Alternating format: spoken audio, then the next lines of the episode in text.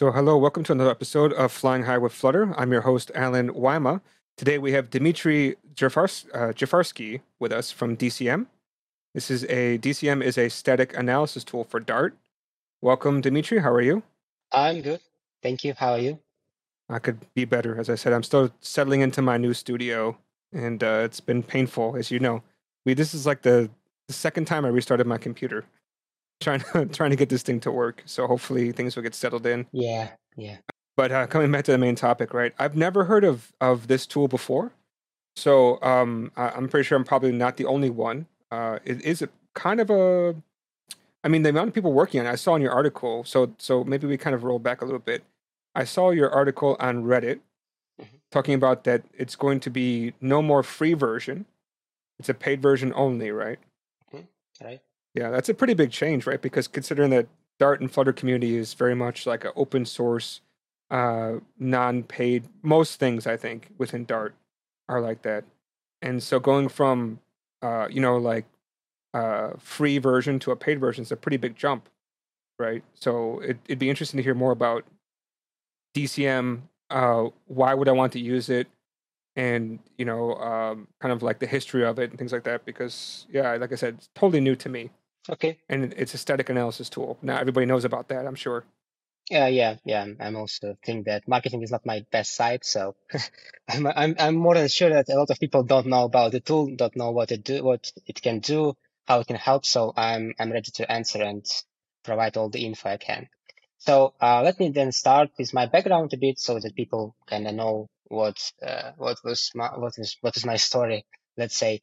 Uh, so my first interaction with Dart uh, started at Wrike, where Wrike is a company that uh, still have, uh, even though they are migrating to TypeScript, and I'm participated partially in this decision to migrate from Dart to TypeScript. Uh, they still have a lot of uh, Dart code, uh, like maybe two million lines of code in Dart Angular, and that's where my like first interaction with Dart happened, and I really liked the language since then. I think it's uh, really easy uh, to start with. It's uh, before that, uh, my, my, my main background is the front end, and I work worked a lot with JavaScript and TypeScript and etc. So it was really easy to start uh, with start uh, from with this background, and actually it kind of felt like natural, you know, felt really really easy and to understand and uh, to to learn. So there uh, at I was uh, like front a senior front end engineer and then an architect, and that's this is the, the place where DCM first was created, and it even originally was in the Wrike uh, repository, but then when uh, me and another person who started it left, we took uh, the project like to to the to another organization so we can continue developing it.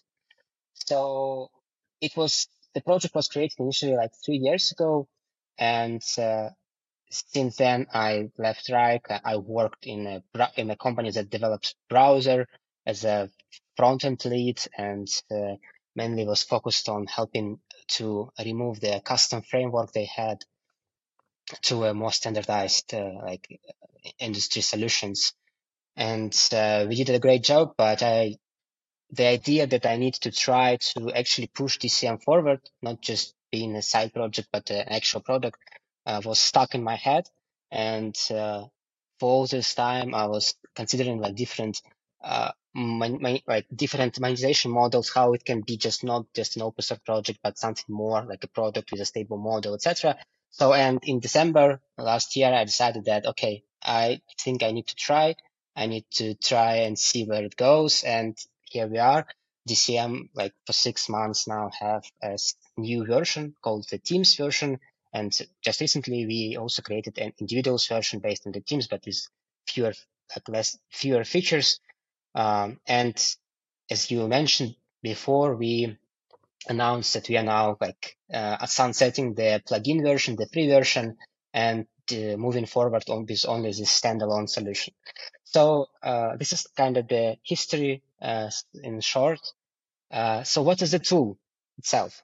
Uh, the DCM is, I call it a toolkit, but some might say it's just, it's just a linter. I kind of disagree with it because it, it does more than linter. but for simplicity, we can call it a linter. Just, just it's a linter that helps you find the issues in your code and uh, find you find unused code, unused files, unused localization, the the parameters that are unnecessarily nullable, etc. So it helps you actually reduce the number of bugs in your code, reduce the time you spend on code reviews with your colleagues, uh, discussing like different uh, style issues or bugs that your PPR have, uh, PPR has, and uh, all, or at least most of the, I, mean, I guess there are like two rules that DCM provides that, that then appeared in the standard Dart analyzer.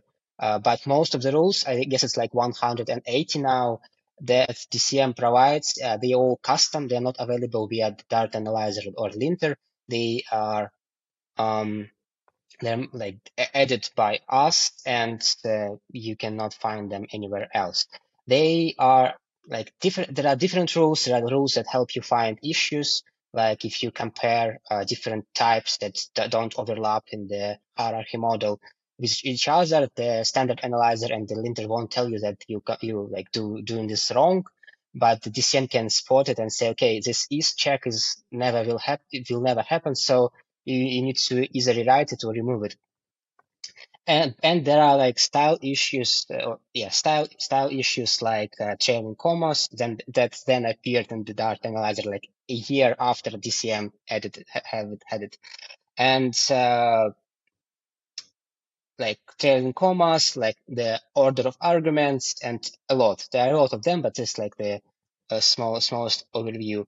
Another part of dcm is the commands. As i mentioned you can check via cli that uh, some code is unused, you can run it on a single project or in from a monorepo from a monorepository root to check like the whole project at once, which code is not referenced, not used. It can be like class declarations or uh, more smaller parts like fields, methods, etc.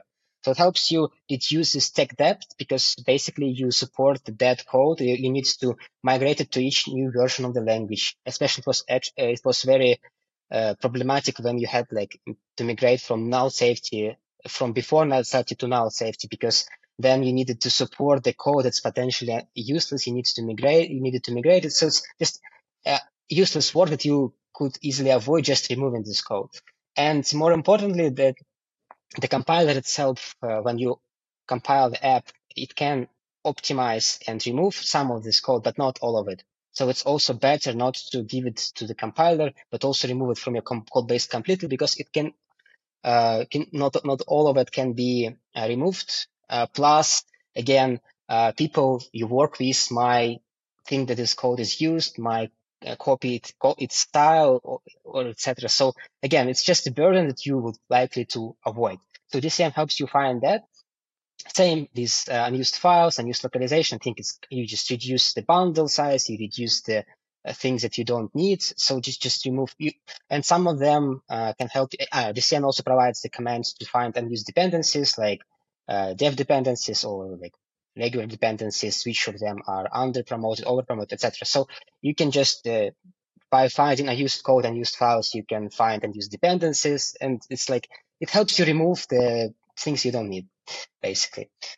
Um, so I guess that's like the overview of what tool uh, can do. But before we started, you mentioned like things DCM fix, Dart fix. So DCM basically not aside from the issues, style issues, and uh, warnings, it also provides you a way to remove uh, things that you can remove or fix th- things you can fix. Uh, it can be done via code actions in the IDE, IntelliJ, or VS Code, or with a command which is named closely to what Dart provides, just for simplicity. People can understand that they do kind of the same, but DCM fix works only for DCM issues, and Dart fix works only for Dart issues.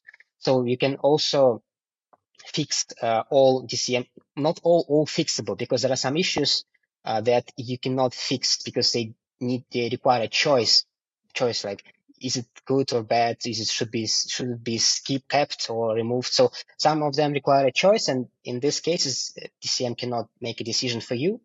and uh, these issues are usually not fixable. But other issues are fixable, like trailing commas, etc. So DCM helps you. DCM fix helps you to apply fixes all over your code base in one go, and uh, it, it's also possible to apply fixes on IDE like Safe, and it also also possible not to just fix issues, but remove unused code, remove files, remove de dependencies, fix dependencies, DCM fix as well. So you can just run DCM fix the type unused code and all unused code that DCM finds will be removed from your project, like in one go. Okay, that's I guess the overview of DCM and what it does.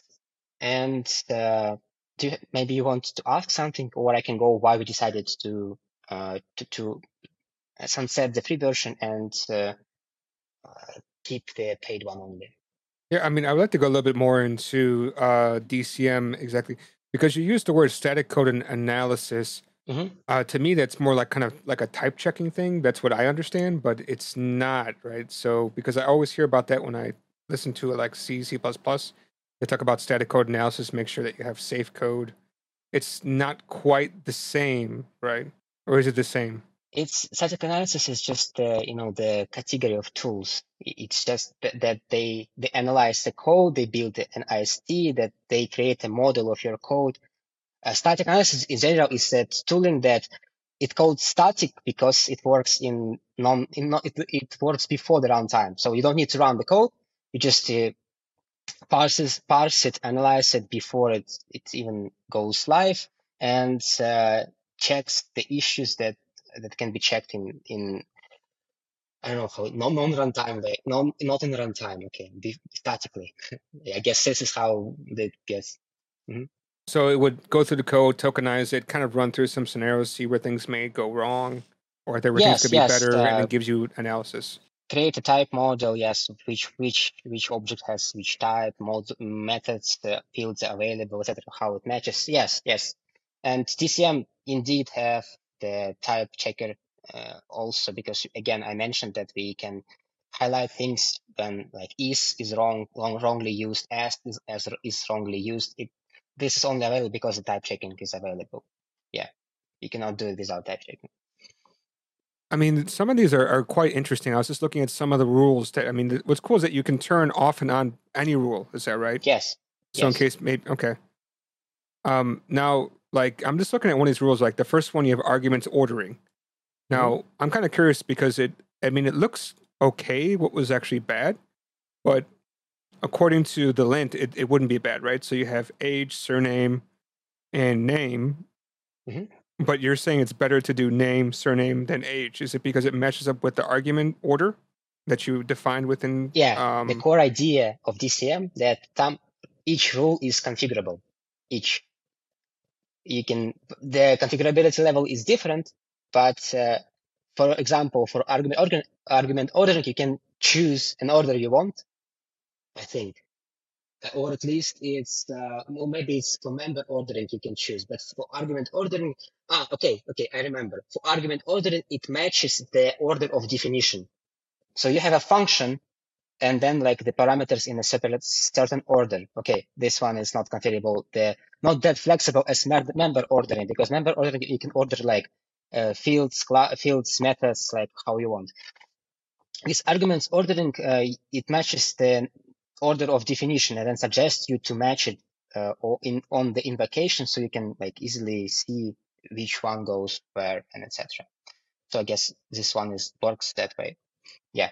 But uh, the idea that uh, rules in DCM are configurable, it's like the core, uh, the one of the core dif differences from the Dart uh, analyzer, because Dart analyzer provides you the like hard-coded behavior for each rule, but in some rules DCM in the DCM provides can be configured. They are marked. There is a gear icon in in the docs, and the one the fixable they they're marked is that like tool tool tool emoji. And you also have some Flutter specific ones. That's pretty interesting. Yeah, Flutter specific, package specific. We have uh, rules for provider package, for Flame, for Bloc, etc. And I also in, intend to ex- expand this list to other packages this time. So yeah, these rules are also useful. The, the Dart, Dart linter is Dart analyzer and linter are not providing rules for packages. So it's just, this is like a great opportunity for DCM also to cover these cases. Now I do have a question though too because I see you have some rules for Angular, but Angular is kind of I think it's been dropped, right?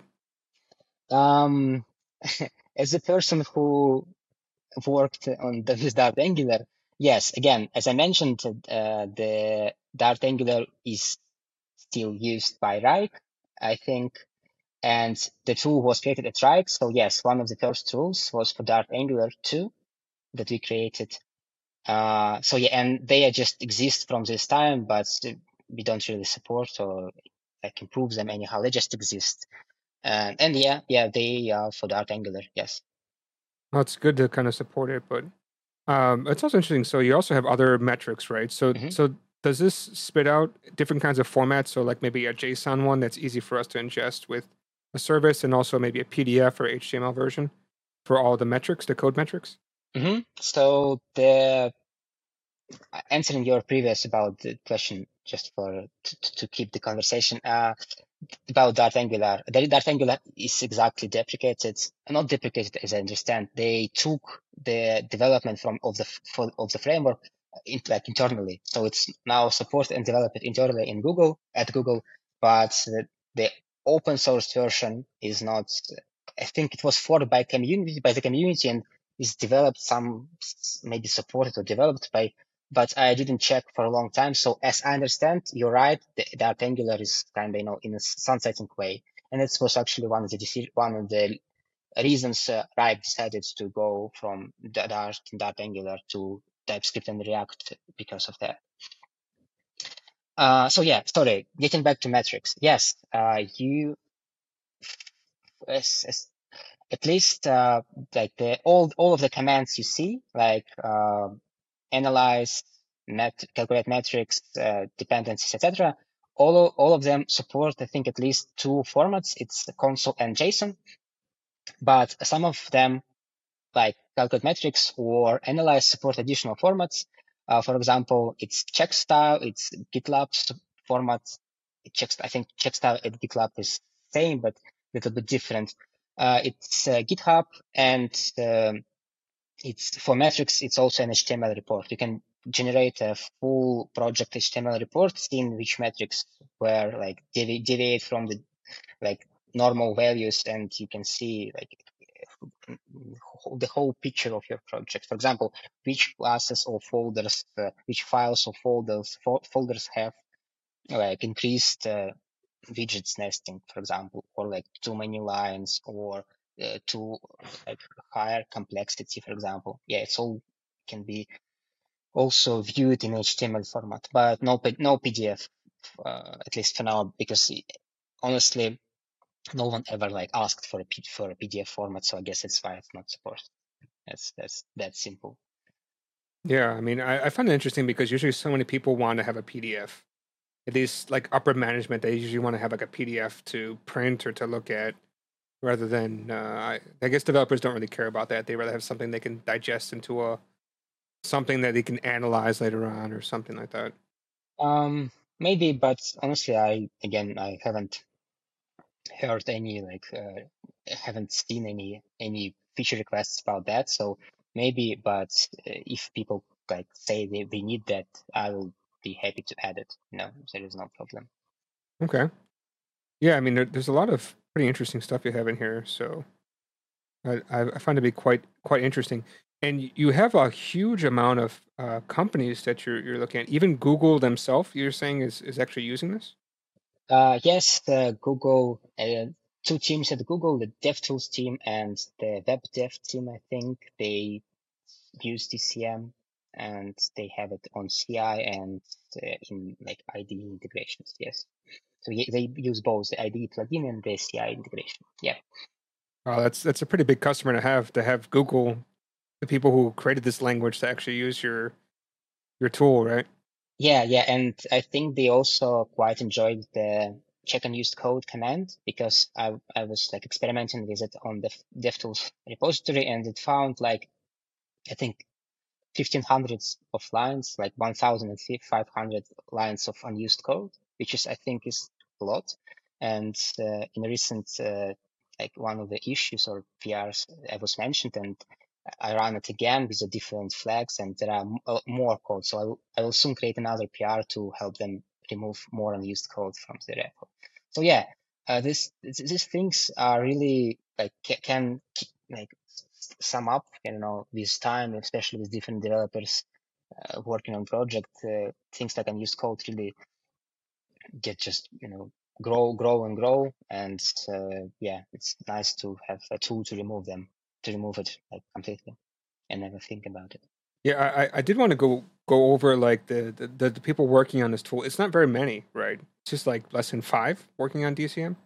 Uh, it's currently it's me alone. You alone? Okay. Well, that is less than five.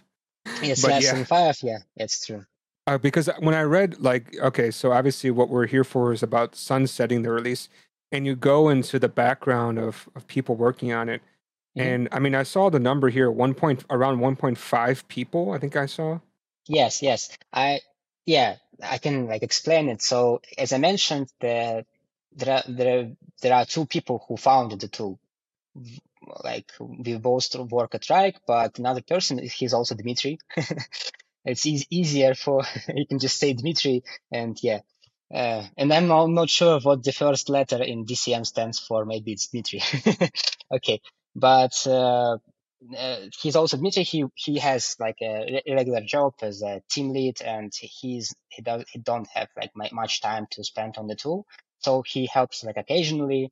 And I also asked, uh, I also requested, or not, not request, I also hired a de- designer to help me develop a site. So site, the only thing that uh, is not made by me in DCM, it's like the design of website. So I hired a designer and I like rarely ask different people like to give some advice, etc. So that's why I, I almost, I guess, just uh, mm, said that it's like 1.5 because to be, if I'm being honest, it's not just me like only there are some other people helping, but they are not helping, you know, full time. They are not fully involved in the development, etc. They just, uh, but the most impact is of this uh, dot five is from the another person who started the tool initially. Well, but uh, what I, I did want to kind of go back more into this. So it's mostly you, but you did have some uh, people contributing. But it's pretty interesting. The stat is less than one percent of active users. Like, how yeah. many active users did you have, and how do you actually measure that? Um, that's an interesting question in terms of like uh, how to measure it eh, properly. But uh, like a few months ago, I added an anonymous analytics just to to see how many like people out there use the tool because pub really is really bad about the statistics.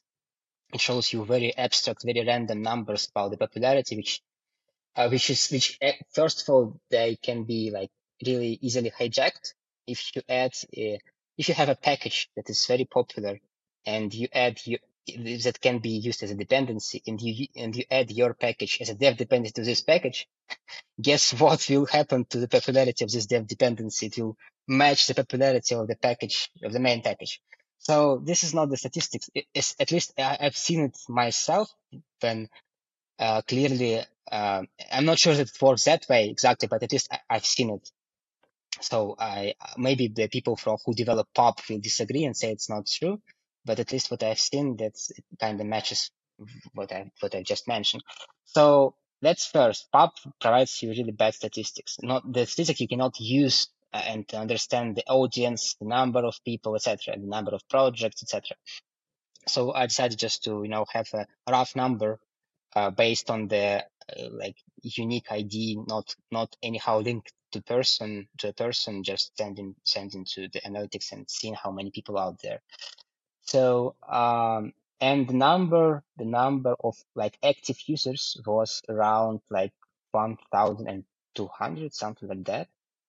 So, but it's important to say that I know a lot of people who stopped using DCM because of the performance issues and these issues are not like originally from DCM, it's from the API, the plugins API that DCM uses. So, uh, I mean, I, know like a lot of people, a lot of companies I, I guess it's it's it's a it's like a relatively big number to the number I got from the users. So uh, that's why I think the that's why I mentioned that the number is like if we if we count the, overall number of people who use DCM in future and decided not to, and people the number I got, so this will be like the, the pretty pretty close to what I said in the article. And uh, another important thing that I said about the contributor contributors that I don't count the people who changed doc, like the one letter in the doc as, as in this number. I, I only counted people who like brought something more meaningful. Let's say that I, don't want to, uh, you know, offend anyone who contributes fixing typos, etc. It's not about that. It's about that if we start cal calculating this as a same contribution as a person who spent like hours de developing the piece of code to to implement to add to the tool, that would be kind of not fair. So I only counted in this number people who contribute to this code. Mm. Yeah, because sorry, but yeah, fixing docs won't help. Well, don't help the project in the long term. Yeah. Well, I I mean, it's interesting that people stop using the project because it became slow rather than trying to actually help and, and make it better, right? Um, that's the reality. That's the reality we live in, I would say. And even with this deprecation, uh, a lot of people are. I've I've seen some controversial controversial comments like, "I like the tool. It's it helps me a lot, but I don't want to pay for it." so it just makes me, you know, wonder uh, that those people don't understand how it works. That some people like me, like myself, how say like myself, uh, they develop this tool in free time in, a, in their free time and uh, like uh, it's it's not i wouldn't say the word unfair because i think it's like not applicable in this context but it's kind of strange to expect that people will be know uh, continuously giving their time for free and you will be able to benefit from what they do without getting giving anything back because my, my whole idea of the sunset is also that a lot of people use the tool but a very small number actually tries to give back to the community because I mean to the tool to the to the community itself. So they have a very strange position when everything that they have they have is kind of kind of free, but uh, with no like idea that hey maybe I need to also give something back to to to, the, to things I use so they can can be better, can become better, can I don't know can, continue existing, etc. So it's kind of you know one side one sided not flow, but it's kind of one-sided. I don't think it's a uh, long-term good uh, situation. Yeah, I, I I know what you mean. Like I I think all of us were at some point uh, kind of have the same mindset where something was useful, but you felt like paying was I'm not sure how to say it. It's like you didn't want to cheat the person, but like you you just didn't feel like paying. I don't, I don't know how to how to describe that. Maybe maybe you were not, but for me, I I just try not to pay for anything for a long time when I was young. But then as I'm older, as I have mm-hmm. more money, and as I think about it, and I think, okay, time is money. I'm actually saving time, and I find this tool useful, so therefore I will pay for it. Right? It's it's kind of something that comes in time, right? Yes, yes, I agree with you here, and I think that's the main like idea behind DCM. That DCM saves you time, saves your company time, and that's then uh, take uh, a small part of this time is the like the price for the subscription, and uh, it also it's it's not just you know the subscription for a tool that is kind of you know in the free state. It's also the resources DCM needs to grow to uh, have new features to have like a more people working on it so that it will become better and better. So it's kind of, for me, I think it's as I also stated in, in the article that it's kind of if if people really think that their time is valuable and DCM helps uh, like reduce the all this unnecessary, you know, like interactions when you have a bug that got into production, you know, you need to fix this bugs and bug and redeploy it. And if you have like a quality assurance people, you have like a larger uh, flow when you lose a lot of time just because um, a problem might like a problem that might have been fixed by DCM got into production. So DCM saves this time, and if you think it's forced, then it's kind of a win-win. We try to uh, get give you the best tool, you uh, save time from this with this tool. So I guess it's like the whole idea. And I, I also maybe can say that DCM is kind of productivity tool. It just helps you spend less time on things you don't want to spend time on. It's usually how it works. I mean, I mean, like maybe you can be more specific, right? You just keep we just keep saying that it's gonna save you time, it's gonna save you time, but like, how would it save me time? Is it saving time by like finding uh, formatting issues, by finding bugs, or even preventing bugs? Like what, mm-hmm. like because we keep saying it's gonna save you time, right? But maybe we can be more specific about in, in what way. I mean, uh, for example, um, you have again again this problem with type matching. For example, you have a type is check that is uh, is assertion. I think how it's called is check that is uh, never gonna happen, but it's important for like for your business logic. For example, you deploy it and this code never works. You have your flow broken. For example, you either need to redeploy it with a fix, or you need or you need like to you need to fix it somehow right so you need to spend time you need to look you need to identify what is the problem where it is in your like code base you need to create a fix you need to deploy this fix and uh, you need to wait the whole process of the code re- or the like app store or google play review right you need to deploy to your users users need to get the code uh, and they need to open a new version so it's like a like a lot of steps that can be saved just because you have a tool that shows you, okay, this code is unreachable. This this code is uh, has a potential error that can appear in this case. I mean, we can go like rule by rule. There are a lot of rules that say that highlight you the issues, the performance issues, the like issues like as these types, etc. So I guess this is like the the, the detailed version of the, how it saves time. I don't know if I answered your question, but again, it reduces the number of it.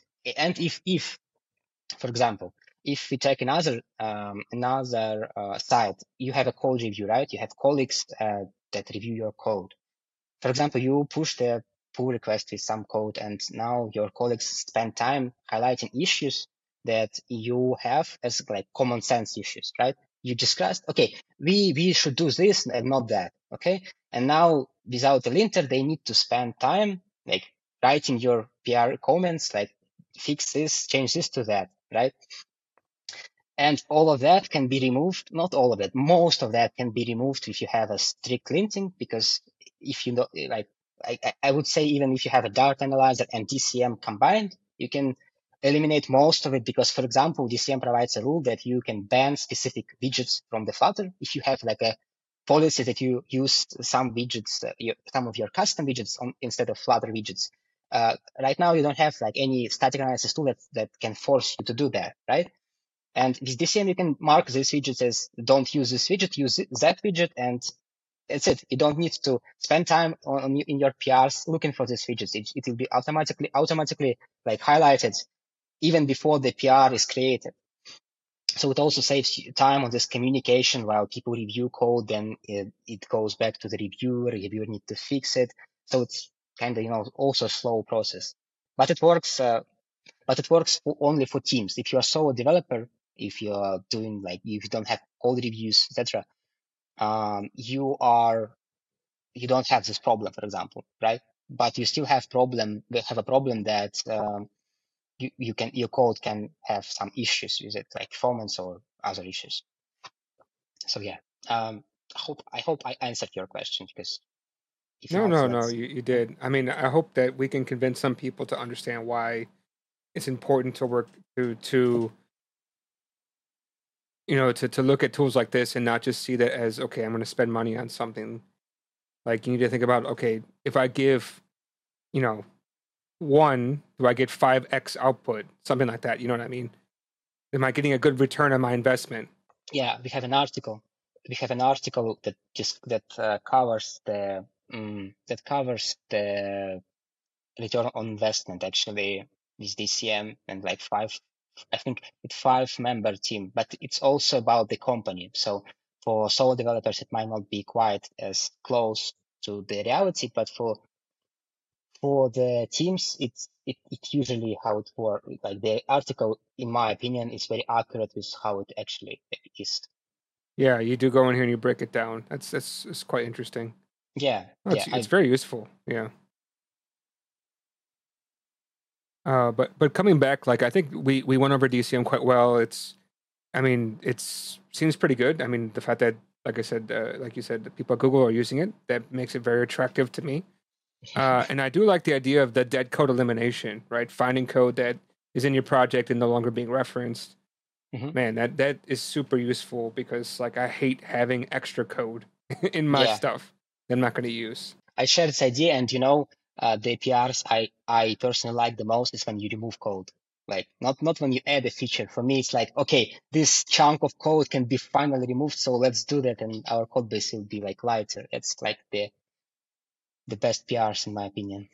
Well, I mean, not even that. Like, if you can remove if you can remove code and add features, that's even better. Yeah. Which is possible, right? You can definitely make more code more concise. Yes. But like coming back to like the main topic about you know the recent news that you have, well, it's pretty recent, June sixth. It's of course it's like uh, what said uh, can't do math right two now. weeks. Yeah, two weeks ago. yeah, my math is so bad. End of day over here. Um, so you're you're pulling away the free the free version, right? I mean, was that a very difficult uh, thought process to have, or was it just like, no, this is no brainer? I mean, we got to do this. Um, it was difficult.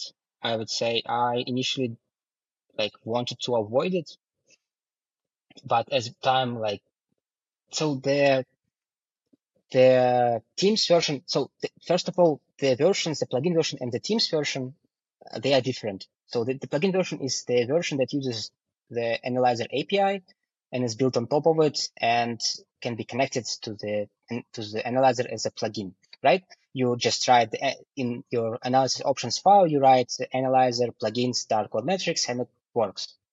It's not integrated into the Dart analyze, it's not integrated into Dart fix. It's just like a IDE integration. And then we had like the CLI additionally written that you can also run like Dart code metrics, metrics, analyze, etc. So this was one. This is one version. The Teams version is another version. It's a standalone. It's it has it, it behaves and looks more like a Dart executable itself. We have a separate uh, the IDE integrations, VS Code integration, PNG integrations. They all like handwritten, and the executable is com- like compiled and works again close to Dart what Dart provides. And the code bases for these versions are different. In fact, uh, the Teams version is even have even has the analyzer like forked and fixed to to allow some features that DCM provides. And with time, it become became clear that supporting those two versions at, this moment, I, am like no longer capable of because again, all my focus is on the teams to make teams better, to unblock features, to add new features to help users, etc. But with plugin, it still it still exists. It still brings problems to people. Like some something doesn't work with, with uh, outside of our scope with the plugins, they leak, or like the IDE doesn't show issues somehow. So it's it also like was taking a lot of my attention. Uh, so I decided that the best decision right now, and it's, it's also important to say that the plugins API um, is also marked experimental uh, by Google. So the future of it is unclear, at least for me. And I'm not sure what how it will change in the future. Maybe they will decide to kind of remove it completely or re- rework it the way that DCM won't be able to. So I don't know. I didn't. I, I still don't. I don't know how it, it will it will be changed. But uh, for me, all these problems, all this uncertainty that it takes time was the enough uh, to to say, and that actually people who use it, they usually don't really into contributing to, to the project, right? So this all kind of summed up for me that this version should be uh, removed, should be deprecated and uh, forgotten, let's say that, and the Teams version should be the main version, maybe with a free version somewhere in the future. No, no like date uh, commitment yet, but maybe, right? Uh, but this version should become the main version and be the main focus because again, um, supporting two versions is a hard thing. and there were like other problems like the documentation was separated for the free and for the teams. There were a lot of issues, right? Uh, with with this like two versions existing. Uh, so that's I guess the main contributors to that decision. And answering your question, no, it was not an easy one. I really like thought about it for a long period of time, but in the end, um, in the end, the most important idea that I actually want the project to like thrive. I want it to be the greatest version it can be, and uh, people usually, and as, as I mentioned before, a lot of people say that their main problem is that project is paid. Sorry, but uh, I believe if the project like just if I stopped supporting the project, those those people will just will be like they they would just complain for, for some time and then moved moved on. They don't really care about the project existing, the project like striving, right? They don't care. At least that that's what I see and what I feel from the interactions with people on social, on on Reddit, on other social media who say that that the project spent is bad, for example, right? They're not into, really into the making the project thriving, right? So this is my main goal, and uh, I guess uh, if and I don't really think that there are other options if this is needed. If this is what is needed to uh, be done for the project to thrive, I guess I will take this action too. So it was taken, and uh, I guess on July 16th, the the free version will be discontinued completely. Now, is it going to stay up there but just not supported, or are you going to try to rip it out of the of any location to download, or what's kind of the plan? Uh, no, I think if you, I mean, if you look at it from like the outside view, there are, there are no major language releases close to the deprecation date. There is no strict policies. There is no strict um, like licensing, etc. So I'm doing it really in easy mode for people to continue to use it there is no like deadline, hard deadline to do something with it. Uh, it's let's say it's not strict. It's not like pushing. It's not like you can do it in your own pace, right? But yes, the version won't be supported. It will it will be, I guess, available on pub for some time be, be, before the version constraints won't be a, you won't be able to use it because of the version constraints. But yeah, uh, I think it will just, you know, because another option was to make it an abandonware, right? When it, it exists, but it's not support. You, see, okay, it's it's present. You can download it, but it don't work. Like it, it doesn't work at all. Uh, and the GitHub repo is not updated, etc. So I decided that uh, I, w- I want to be transparent with my users and say that okay, this project won't become an abandonware. We are clearly saying that we are deprecating it, we discontinuing it. So any uh, any usage after this time of discontinuation is like your own uh, responsibility. If something breaks, it's your problem now. So just like take it clearly from us that we are not going to support it anymore. So yeah, I decided that it's a better decision than just uh, you know uh, shed like it, it becoming slowly an abandonware. Now, have you actually made any uh, sales since this decision? Like, has there been people who actually did convert from a free user to a paid user? I'm I'm talking with several companies, yes, and yeah, the sale, yes, even the individual because DCM teams is actually mostly targets the teams, uh, not the individuals one, but even the individual developers uh, converted from the free version to the paid one. Now, do you predict that you're going to be in a good state? Like, I'm I'm trying to think, trying to how do I ask this one? Um, do you have enough? Let's say what this way. Are you selling enough licenses now to be able to live from this project, or are you still looking for more? Obviously, for I more mean, subscriptions. If you're talking about business, you're still looking for more, right? You can just say, "Okay, this is enough. I'm not looking for more sales right now." Yeah. Okay. Fine. Fair enough. Question. You're always looking for more, so there is no like question asked about that. Sure, but I, I guess I guess I could. My question is more like is there enough license for you to survive at least for now or you're still like you know like i'm like are you self-sustaining i guess like the question could be uh, i cannot call dcm self-sustaining right now definitely not not there yet, but let's see how it goes. I mean, do, do, do you have like a prediction for if you will be, or is there? Because usually you have like a sales prediction, right? Like, okay, based on uh, amount of licenses sold, we're like going to reach our target around X amount of time, or you or you don't really know. You don't really have that kind of uh, foresight. I don't. I don't have this prediction because um, I'm. You know, I don't think it's actually predictable that way because I'm talking with teams, with companies, and there is no like, at least in my opinion, uh, it's it's it's hardly predictable because some companies need more time to test your version. For example, Google, uh, they took one trial, then they get a month off, then they took another trial, and then they finally decided, okay, we, we are we are doing this. So, and with with this like differences uh, that uh, different companies have, uh, I think at least at this stage, because I'm doing it like only for six months now, it's hardly predictable that. Plus, uh, you need to also take into consideration that DCM is per seat. So, for example, if a company is small, like five developers, like six developers, uh, for example, I need X number of. But if the company is like 25 developers, 30 developers, like 40 developers, right? It's it's a different number of companies I need to like to get to certain point, right? So it's also kind of gets into the equation. And, and for me, at least at this stage, it's really hard to predict, uh, you know, the exact date. It might happen this time if the companies will be this number of developers and like this number of companies. So I guess it's just hard to predict.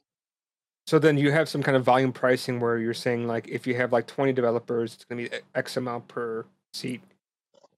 Uh, yes. Uh, the first tier is Teams tier. It's like from five to 30. The price is like fixed just per, per, per developer. It's fixed. But then after 30, it transforms into enterprise uh, tier and the price is ne- negotiable. Let's say that. Okay. Yeah, because because you were saying like you're talking to companies. I'm thinking myself like, what is there to talk about? Is it is it that you're negotiating the the sales price, or you're or you're negotiating like the the what do you call it? The like you said, they have to try it, see if it works, and then try to make it work in their CI. You know what I mean? Like there's a process, like you said, to make the new version to work. Yeah, yeah.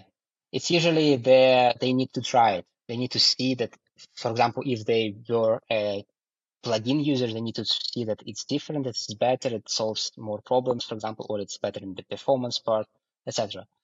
Or if they they're a newcomer, they need to see that it actually highlights issues, that it's integrated into all their workflow, that, that the developers uh, of the team can install it, use it, etc. So they need to kind of see that it works for them. Let's say that. Okay, yeah, that that totally makes sense to me. Yeah, I mean, I I don't think I have any more uh, questions. I mean, is there something that uh, you think people need to know about DCM, or maybe just a shout out that they should come try out uh, DCM and uh, see if it works for them, etc. Um, the transition DCM has right now is that because of the so DCM was initially an open source project, right? Because right now it's not the Teams version is not open source, and I don't think that I will open source it.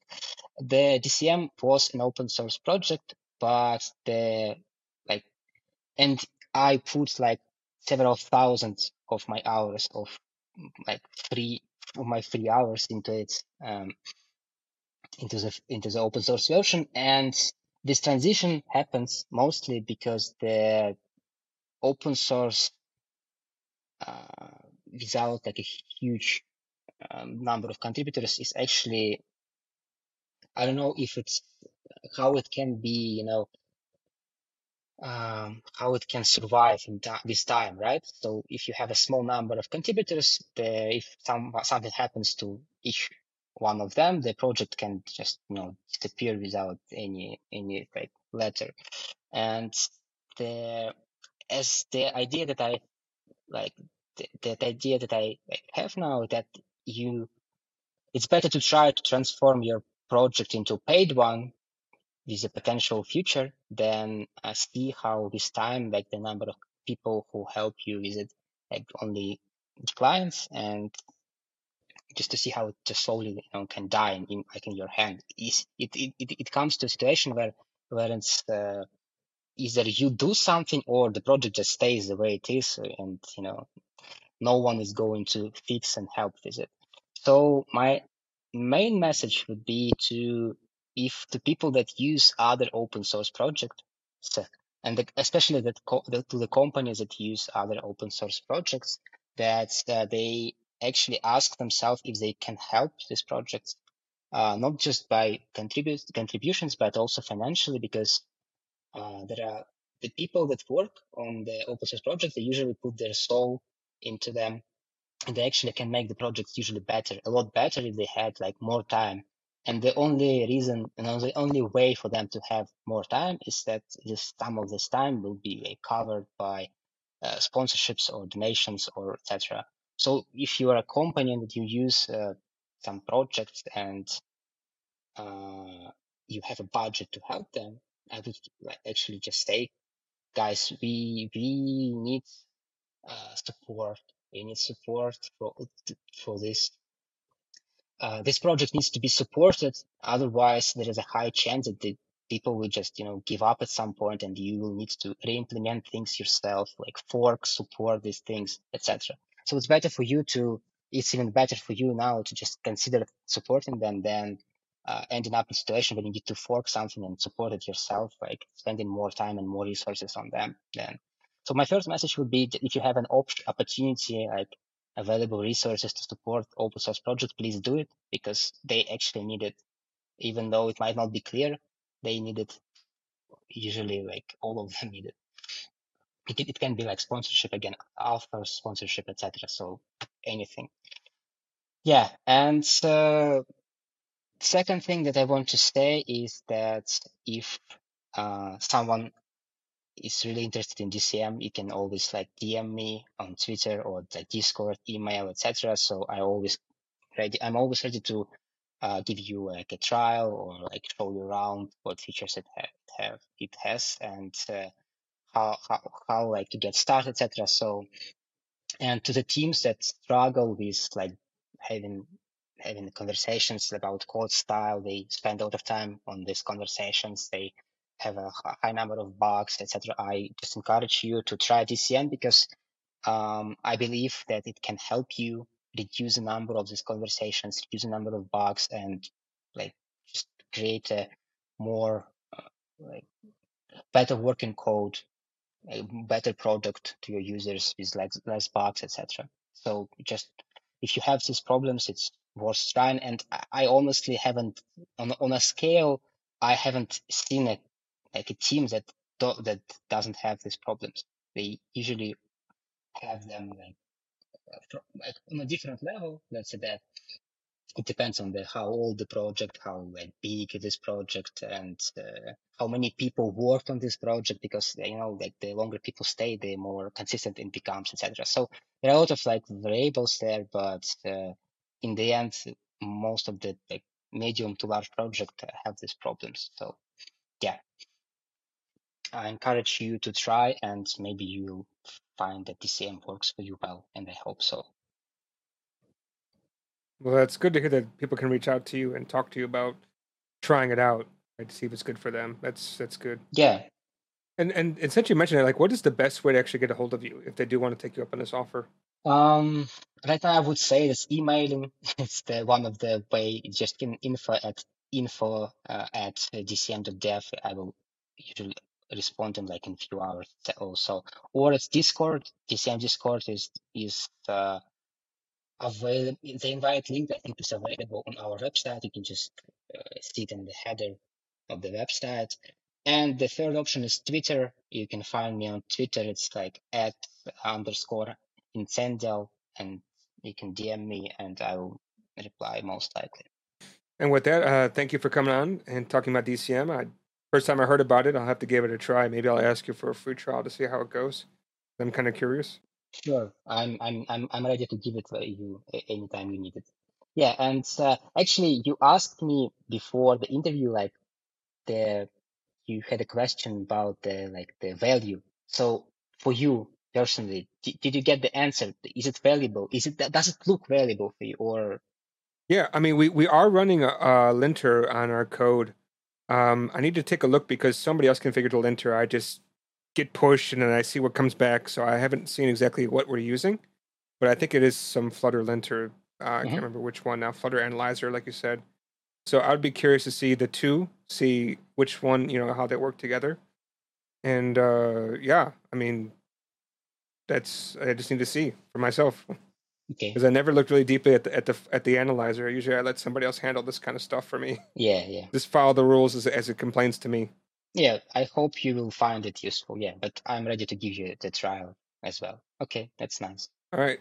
And with that, uh, thank you for coming on, and hopefully have you back on again in the future. Thank you for inviting, and uh, it was nice discussing these things.